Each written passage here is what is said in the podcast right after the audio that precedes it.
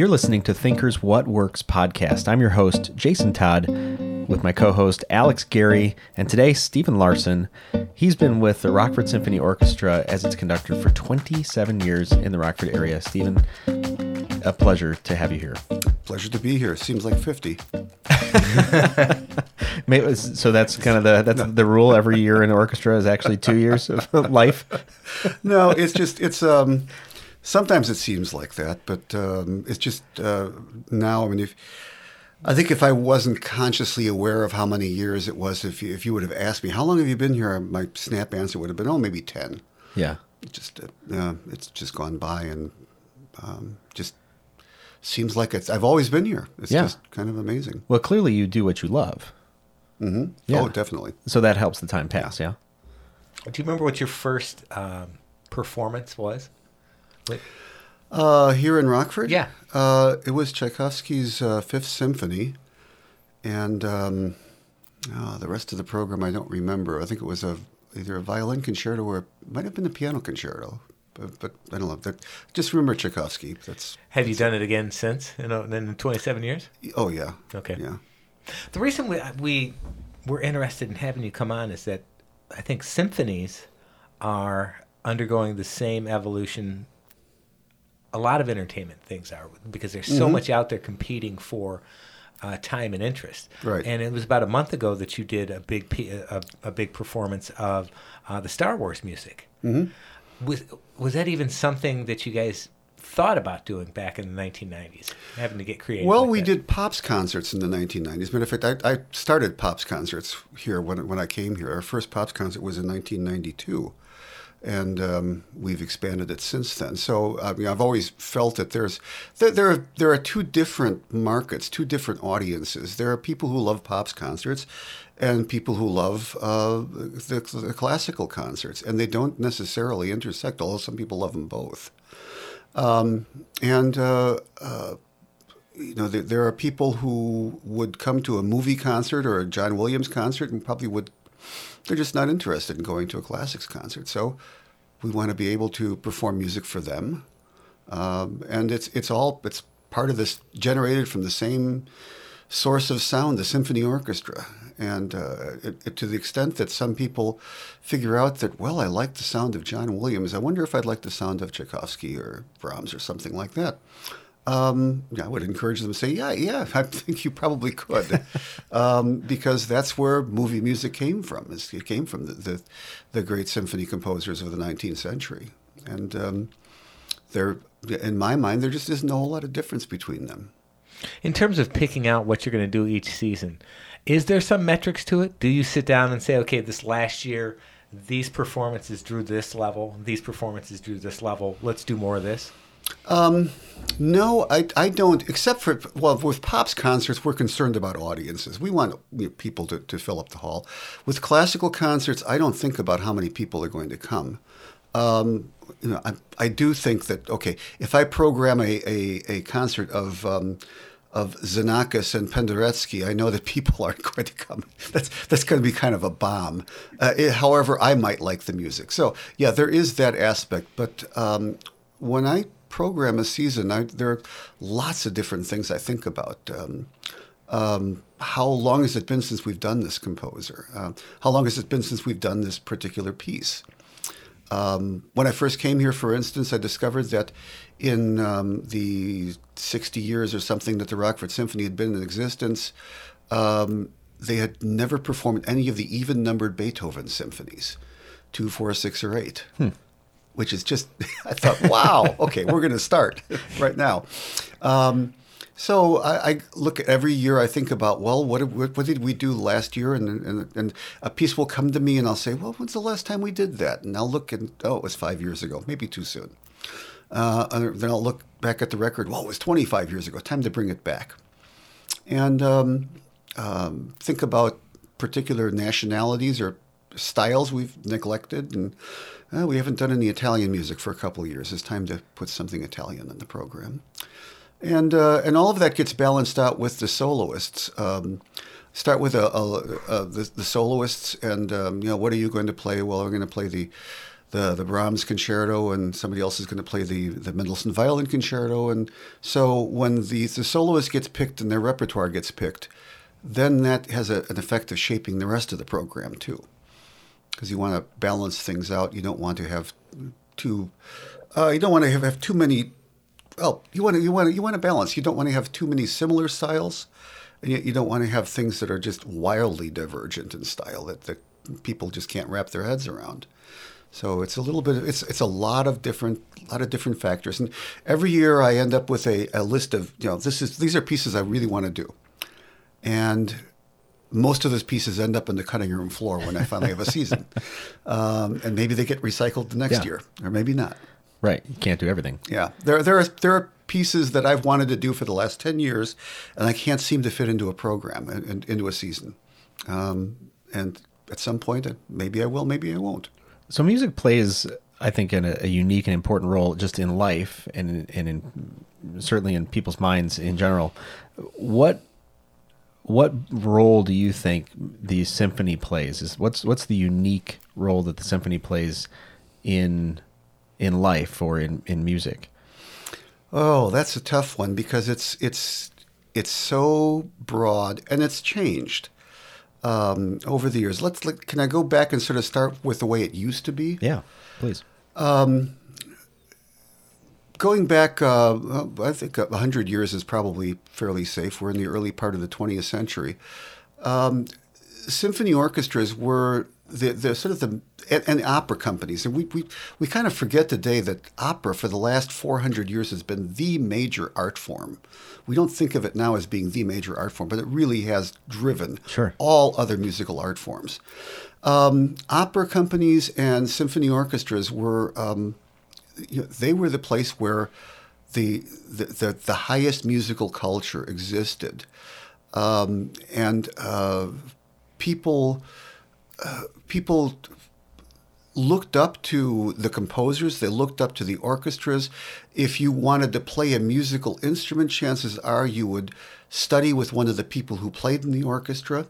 Um, and um, you would play the sort of repertoire that the, the same composers that the orchestra played.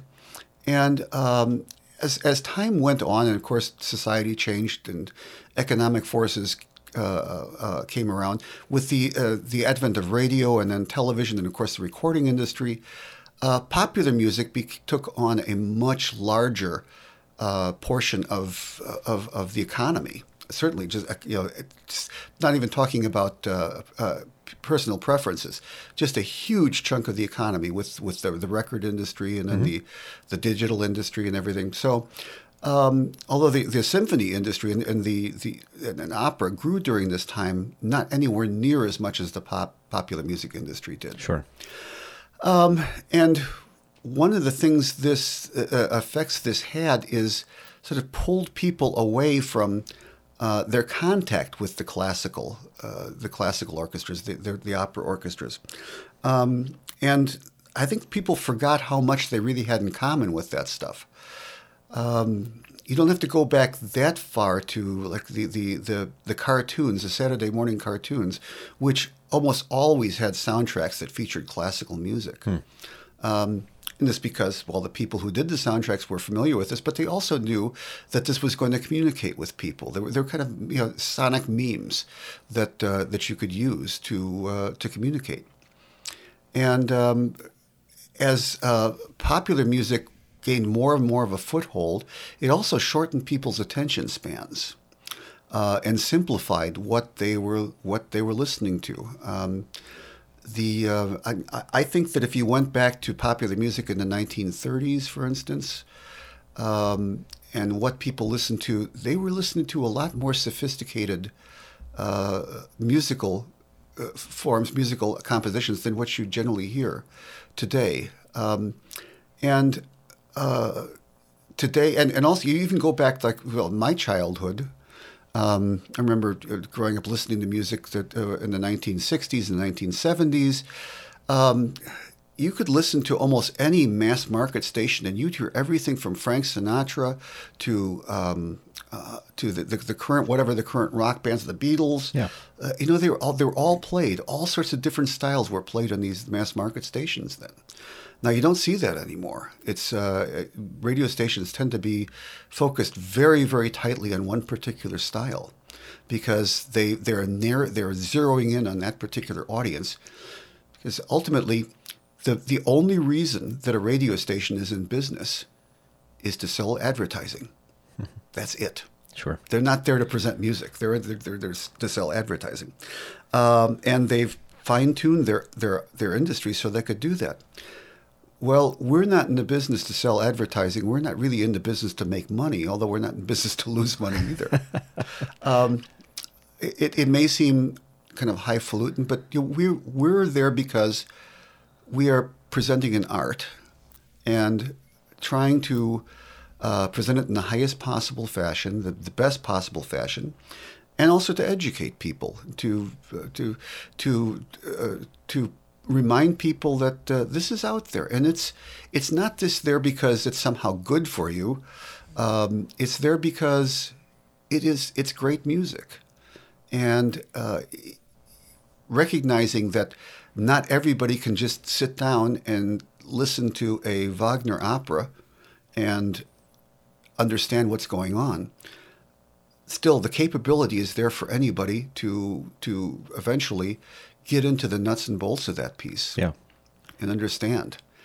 Um, I tell you a, a quick story about you know Wagner operas are very controversial. You know, op, the operating over to the to, to the fat lady sings. You know that that came from Yeah. the Wagner operas and everything. And um, some people, oh, they just can't stand the thought of uh, of, of um, sitting through a Wagner opera. And um, even George Bernard Shaw said, Wagner has great moments and tedious quarter hours. um, and yes, there is some Yeah. truth to that. But okay, uh, this is about five years ago when the Met was doing their complete Ring cycle, uh, uh, all four operas from the Ring, and broadcasting them on, on public television. And I was sitting down for an evening of the first opera, Das Rheingold. And um, my son, who was 15 at the time, was walking through the room. I said, Come here, sit down. I want you to just listen to the first four minutes of this opera because I think you'll think it's pretty cool. Two and a half hours later, he hadn't moved. Really? Wow. He was mesmerized. Yeah. And, and you know, you think about it. Well, what's not to like about this? You're talking about gods and goddesses and giants and Yeah. dragons and things like that. This is this is cool stuff. Um, and you could, you know, the translation was there, so you could see what was happening. Um, it was photographed in a way, or the cinematography was in a way that um, these people looked real. It didn't look like uh, like like cardboard figures or something. It was really an enjoyable experience, and he just he really loved it. Yeah. Well, you know, if I would have told him you're going to sit down and watch a Wagner opera tonight, he would have probably no, no, there'd be no way. But um, that's the kind of thing that can happen. Um, somebody who thinks, well, this isn't the kind of music. I really don't like this sort of stuff. You, you, you, you, you sit them down and say, okay, listen to this, and if it's the right piece, they'll they'll they'll get hooked. Sure. Yeah, you talk about how music perhaps has become simpler, uh, and with people's shorter attention spans. And you know, we were talking about how uh, you had done some pieces from from, from Star Wars, and I, I think of movies. And I think how movies tell a story, right? And so you're engaged in mm-hmm. that story over, let's say, an hour and a half, or two and a half hours, or even longer. And symphonies are much the same way. And you're talking about operas. You it's a story. It's it, something unfolds in front of you. It's not just you know uh, a, a good beat for the next four and a half minutes, you Right. know, and and talking about how we're going to go dancing with each other. because uh, ultimately that, that two and a half minute pop song is not going to engage you for much longer than two and a half minutes. Then Right. you want to want something else. And I want to be clear. I yeah I'm I don't don't denigrate this music. I don't say it's Yeah. less significant. It just it's it is what it is. It's there to sell records and to get people you know the pulses up, get them dancing or Yeah.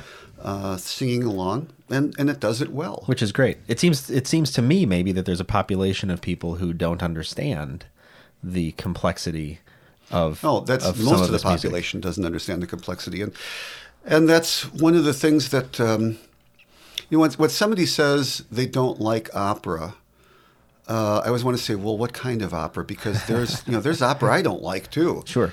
and I'm an opera conductor, and and so there's there's so many different styles uh, of opera that there's probably something out there that would appeal to you.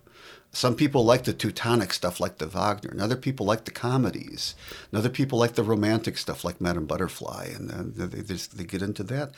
Um, but um, there's something out there for everybody, and uh, the uh, it just takes sometimes a, a little um, a gentle introduction to uh, to you know the, what you're going to hear, and and and and, you know, and it's okay. Uh, this is probably at least at first not going to grab your uh, your attention for every minute. Sure, you're going to drift off for a little yeah. bit and say, I, I, don't know what's going on now," and then someone all of a sudden you'll hear something. oh yeah, I like that tune. Yeah, that's good. So that you know, that happens all the time. I mean, it just happens to any of us. Music can be a very complex art form, and you just can't it, it's and it's a, a, it it's it exists in the dimension of time.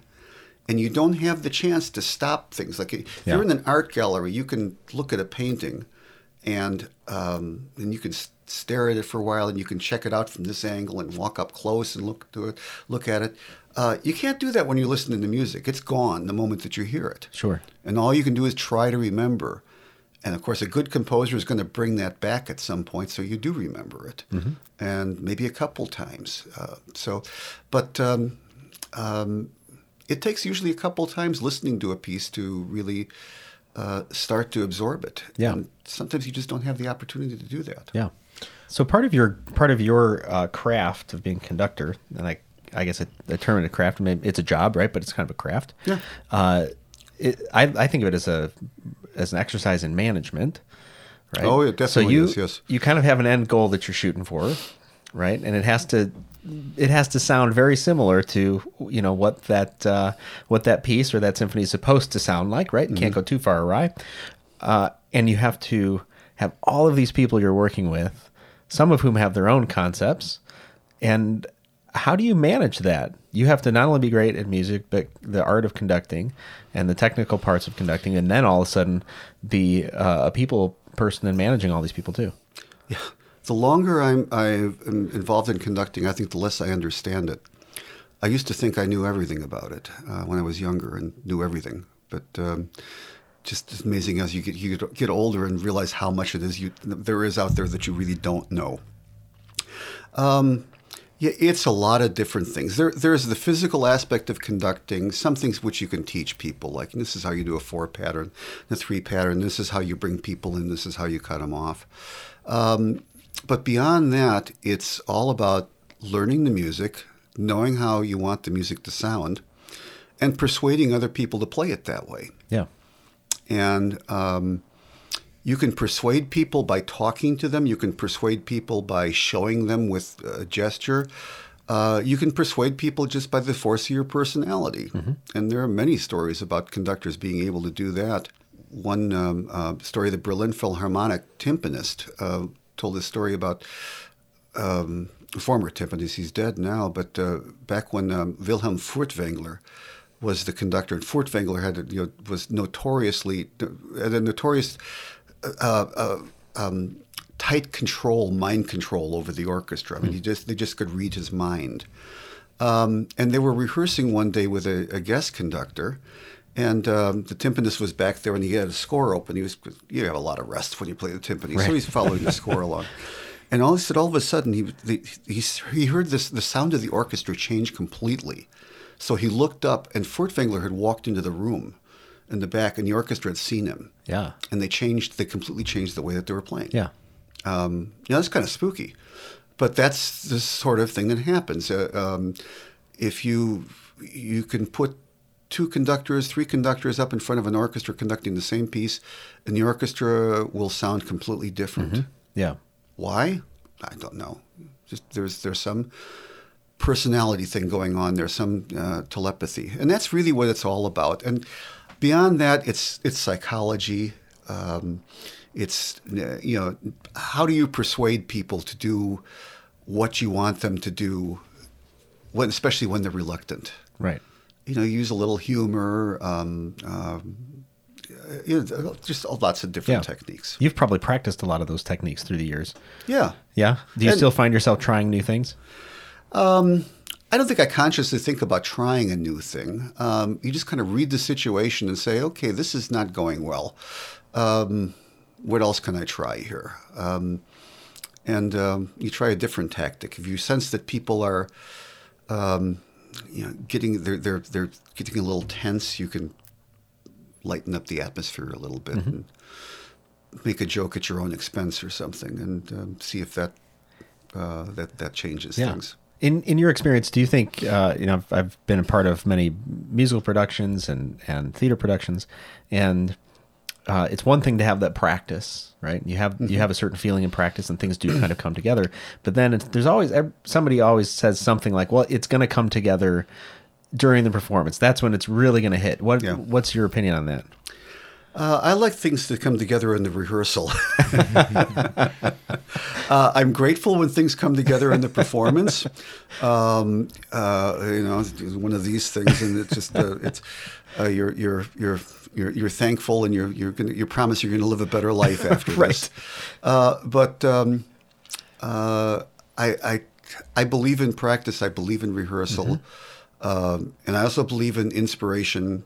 Um, really setting fire to something during the performance. But um, no, you can't rely on that. It's all going to come together during the performance. It has to. The the the the, the, the structure has to be intact before you Yeah. can do that. You got to practice the, the in your you, you got to do it in, in, in your practice as you anticipate doing it in your performance. Yeah. There's lots of little little tricks about that. Uh, If you're a singer, for instance, uh, you're you're coaching a singer, you always tell a singer to plan for more breath than you think you're going to need because if you get a little bit nervous, first thing to go is the breath support. Yeah. Um, and that's true for uh, instrumentalists too. If they're if they have a very important solo, very difficult solo coming up, um, you know, you have to be thinking about that. Uh, how much on the edge are they? Uh, and uh, you know, how can I help them to relax? Uh, how can I be sensitive to where they are so that if they are getting towards the edge, I can move things along a little bit. Yeah. It's it's um, and these are things that uh, nobody can teach you. Some people know it instinctively. Some people just learn it over time, uh, and hopefully get better at it. And uh, I think I've gotten better at it over the years. Um, I was just talking about this with my wife last night. Um, I think one of the things that that's helped me the most um, to become a, a good conductor is to try to be less clear in my conducting. Okay. And uh, th- this this happened a number of years ago when I was working in Chicago. Worked with uh, very frequently work, work with uh, musicians who played in the lyric opera, and uh, they talk about, oh man, this this conductor we've got now is really great. He's just we really love him. Just great performances. And I go and see the performance, and I think you know the orchestra is kind of plays kind of playing sloppy and. They're not playing in tune, and you know, what's going on here? And then they'd hear about, oh, this this guy's a real jerk. We can't follow him. He just waves his arms around, and we just can't figure out what's happening. And I go hear the performance, and they sound great. They sound just really, just spectacular.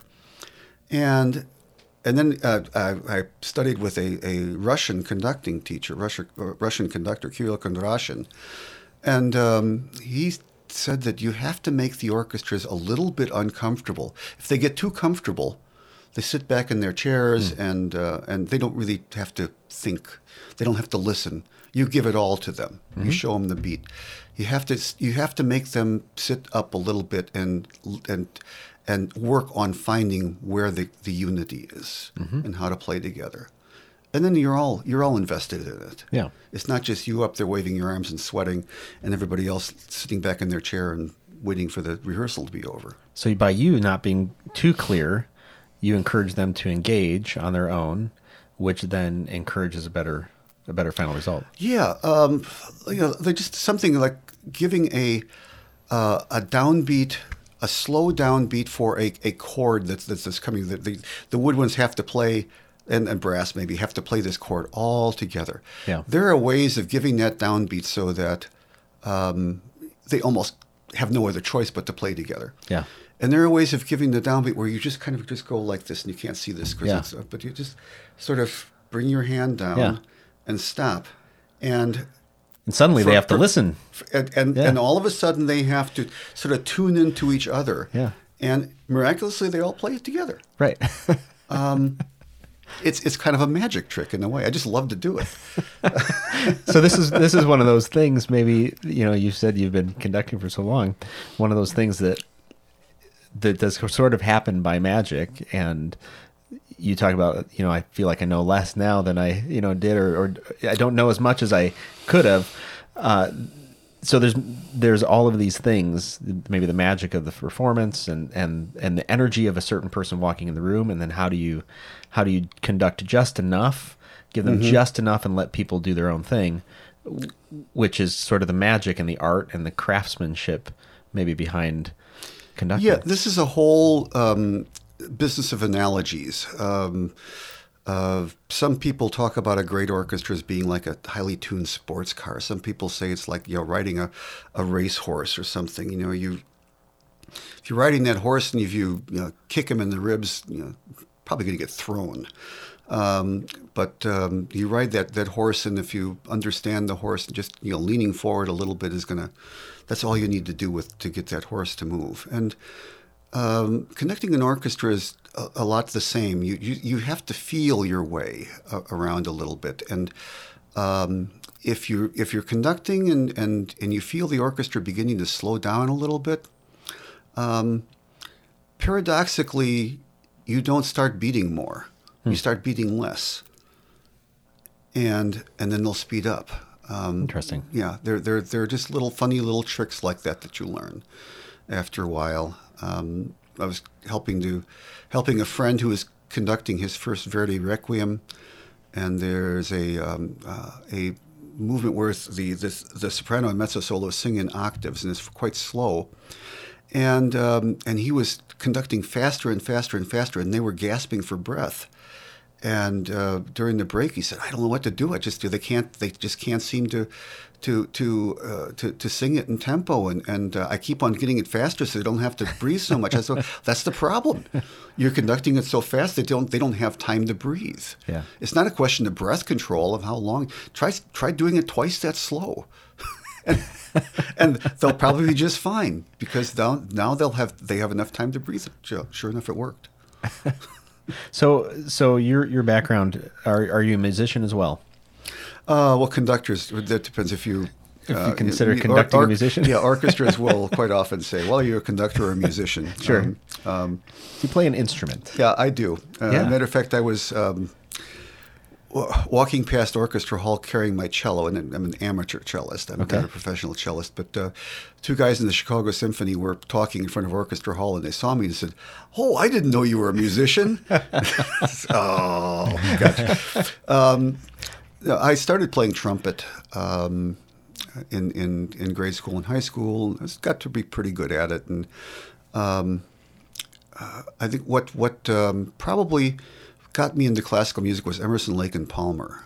Um, I first heard their their pictures at an exhibition and the things that they did, the rock versions, and somebody said to me, "Well, if you think that that's good, you ought to hear the original." And I heard the original. I said, "Yeah, I, I like this." but that got me involved in classical music. I had no background in it really. My my family was not musical in the least bit. wow Um, and uh, in fact, you know, my my mother is one of eight children, and my father is one of eight children, and and all that extended family, all the cousins. I'm the only one who ever played a musical instrument. wow So I mean, that's almost absurd. Uh, but that's in the, the in the um, children of the depression de- depression generation. That's kind of how things were. sure so if you didn't if you weren't going to be a conductor what were you going to be Oh, I was uh, probably going to be a physician. Really? Um, yeah, I started out in pre med. all right And um, if I would have known back then I had ADD, I probably would have figured out a way to to get around Okay, that. well. yeah.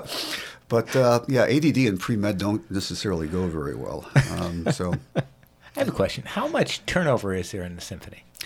not a whole lot. have you Um, had musicians who've been there the entire 27 Yeah, years? yeah. Really? Yeah, some of them have been there oh, 35 years, 38 years in some cases. Um, my first, probably the first 10 years, we had a lot more turnover because we weren't paying as much back then either. So we would go through, probably have to get about 15, 20 new people every year. So uh, in a way, an orchestra is like a team, and Yeah. and you're building a team. Right. Had, had had there been years where at the end of the season you said, "My team wasn't as good as I want. I need five new team members." I mean, is it is it the same kind of situation? Well, sometimes we, we've actually, I've had to really get rid of very, very few people because one of the things I've learned a long time ago is that musicians have a lot of pride. And if you give them a challenge that they feel that they can't, they just can't manage, they'll, they'll, they'll get out rather than fail. Um, so I, the first couple of years, and this wasn't a conscious uh, effort, I just found out by just um, um, sort of upping the ante a little bit, upping the the the the, the, the level of the repertoire we were playing, and the difficulty, uh, and therefore the amount of practice time you had to put into it. Some people just dropped out because they just couldn't keep up with it anymore. Um, and um, then as we uh, we started paying the, the, the players more, uh, it began to be more of a desirable job, and people stuck around. Now nobody is full time in the orchestra; they're all um, per service players, and they come from all over the Chicago area, and uh, obviously some from Rockford too. But um, we get people from you know, Evanston, from the suburbs of Chicago. Um, I think our most distant member, our principal trombone player, lives about 25 miles north of Milwaukee. Oh wow, And um, that's quite a trek. yeah, it is quite a trek. Now he could, if we were doing this every day, he couldn't do Right, this, yeah. obviously. But um, on the schedule we have, when we have four rehearsals generally before a concert, um, yeah, he can he can manage that. Yeah. One of the things I was reading a few years ago led me to make a, an incorrect assumption. I was reading about the, Destro- the Detroit Symphony Orchestra when Detroit was really having problems, and and it was a Time magazine piece about how uh, it is getting. This has to be about 2011, where it's getting difficult for cities to support things like symphony orchestras, and yet. And, and when I was looking online before you came in, you, I saw a lot of those kind of stories in 2013, 2014. I don't see them in 2015, 16, and 17. And I'm looking at the statistics here, and we have about as many symphony orchestras today as we did in 1998. So, what has the industry done as a whole uh, to find a niche to survive? Well, we have the same, but uh, a lot of orchestras have come and gone in that period, and and I think um, uh, if you looked at um, sort of the mean of of orchestral uh, finances, there's probably it's probably declined somewhat in the last 15 20 years. There have been some orchestras that have gone under and have been replaced by orchestras with much much lower budgets. You know you might have still the an orchestra that uh, that services the particular symphony but they're not making the, the musicians are paid less they have less services. Um, and um, a lot of people look at this and attribute this to well classical music is declining. Um, but it's always been the minority art form. Um, it hasn't it has it hasn't been as disconnected from popular culture as it is as it is today. Uh, they, they were much closer at one time. But what really happened, I think, is in the 1960s, the Ford Foundation came up with a report and a grant program um, that uh, basically tried tried to raise the income of orchestral musicians and sort of raise the bar for orchestras across the country.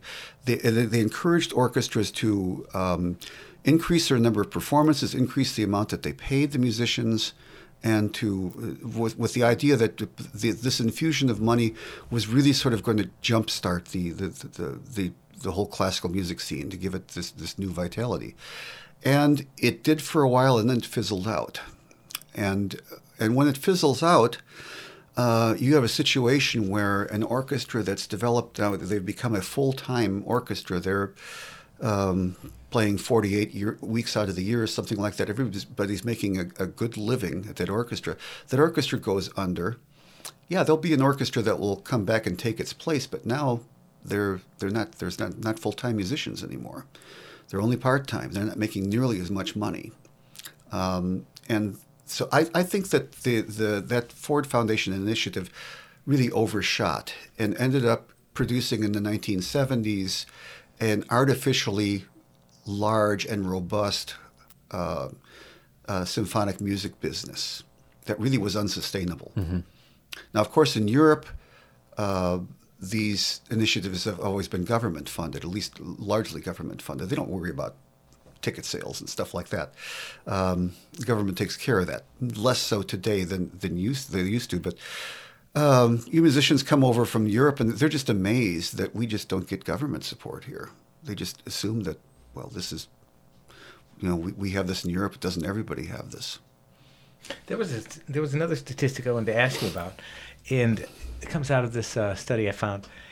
2013 was a moment of transition in ticket buying as single ticket revenues and group sales exceeded subscription revenues for the first time. Yeah. Is that about the time that that happened in Rockford as well? It probably happened a couple years before that, um, because really, the, the, of course, the, the, the recession hit here in about 2007, and uh, we noticed it really about 2009. I think it, it, it uh, I, I might be off by a year, but that's that's about right. Uh, the first year we thought, well, gee, maybe we're not going to get hit by this at all, and then after that, oh, just a little bit of a delayed reaction. Um, you know, uh, 25 years ago, the the Bible for orchestra and opera companies was a book called Subscribe Now by Danny Newman, who was the um, uh, um, marketing director of the Lyric Opera. And his model was, um, you know, to, to survive, to really prosper, you want to sell the, the subscriptions because that's your money up front. Those are your committed people. And um, uh, after that, you sell the tic- ticket sales, the single tickets, to fill up the hall. Um, nobody is making it on subscriptions anymore. Uh, nobody, and and I'm not just talking about symph- symphonies or, or opera. I mean, uh, series like uh, you know the the the, the BMO Harris performance series, popular series, they they can't sell subscribers uh, subscriptions anymore.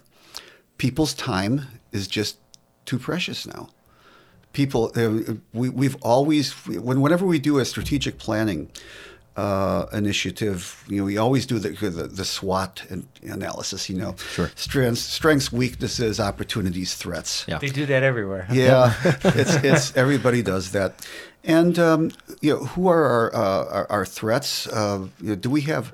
Uh, are we threatened by other organizations, by other arts organizations? No, we're, we're threatened by people's time, the, the, the lack of time, um, and simply. To, I, I think people look at their, their schedule this year and they say, "Are you kidding? I'm going to decide what I'm going to be doing in March and April, uh, you know, eight months from now."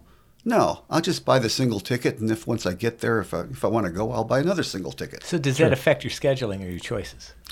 Uh, it makes things a little, you know, a little bit uh, dicier because when you had that subscription money, you thought you said, okay, well now all you got to do is sell a certain number of tickets, and we'll we'll make our goal, and uh, and we'll be fine.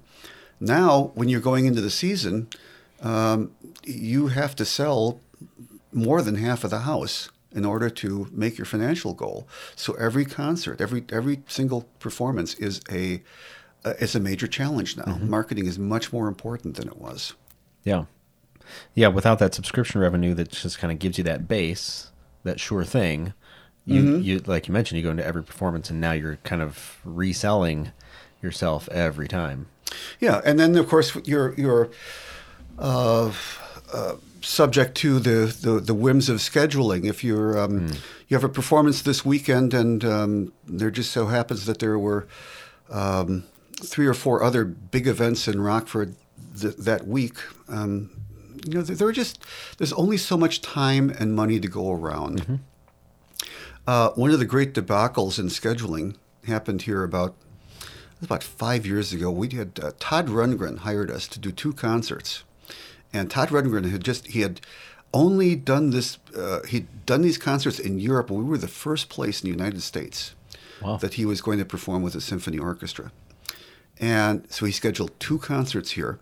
And what did the BMO Harris Center do? They scheduled Cheap Trick Oh no. against both of those concerts in the, in the same weekend. That wouldn't happen nowadays with them under the same umbrella, right? Um, well, theoretically, they were under the same umbrella at Oh, that man. time. Wow. Uh, the communication is better. No, it wouldn't happen now. It wouldn't happen. But their thinking was, and it was kind of an outdated thinking. Well, you know, there's two performances of each. Um, Uh, you know, you can go to see Cheap Trick on Sat- Friday night, and you can go to see Todd Rundgren on Saturday night. Well, yeah, except when you talk to people uh, who who are fans of both, Right. Um, they tell you things all like, "Oh, we you know, getting a babysitter both of those nights Yeah. was impossible." And Yep. you, you talk about going out for dinner and the concert. That's a lot of money on a weekend. Yeah. and these are realities. Right. So you know, we've we've got to be looking at that too. Um, just in our scheduling, if we have too many events on top of each other, we we, we get less attendance. Mm-hmm. So we, we try to schedule things about a month apart on the whole, and, and that's that tends to work out pretty well. So, what's the next exciting thing coming up for Rockford Symphony Orchestra? Now, are you talking about in terms of like our next concert or our next No, big, I'm thinking big what's endeavor? what's your what's your next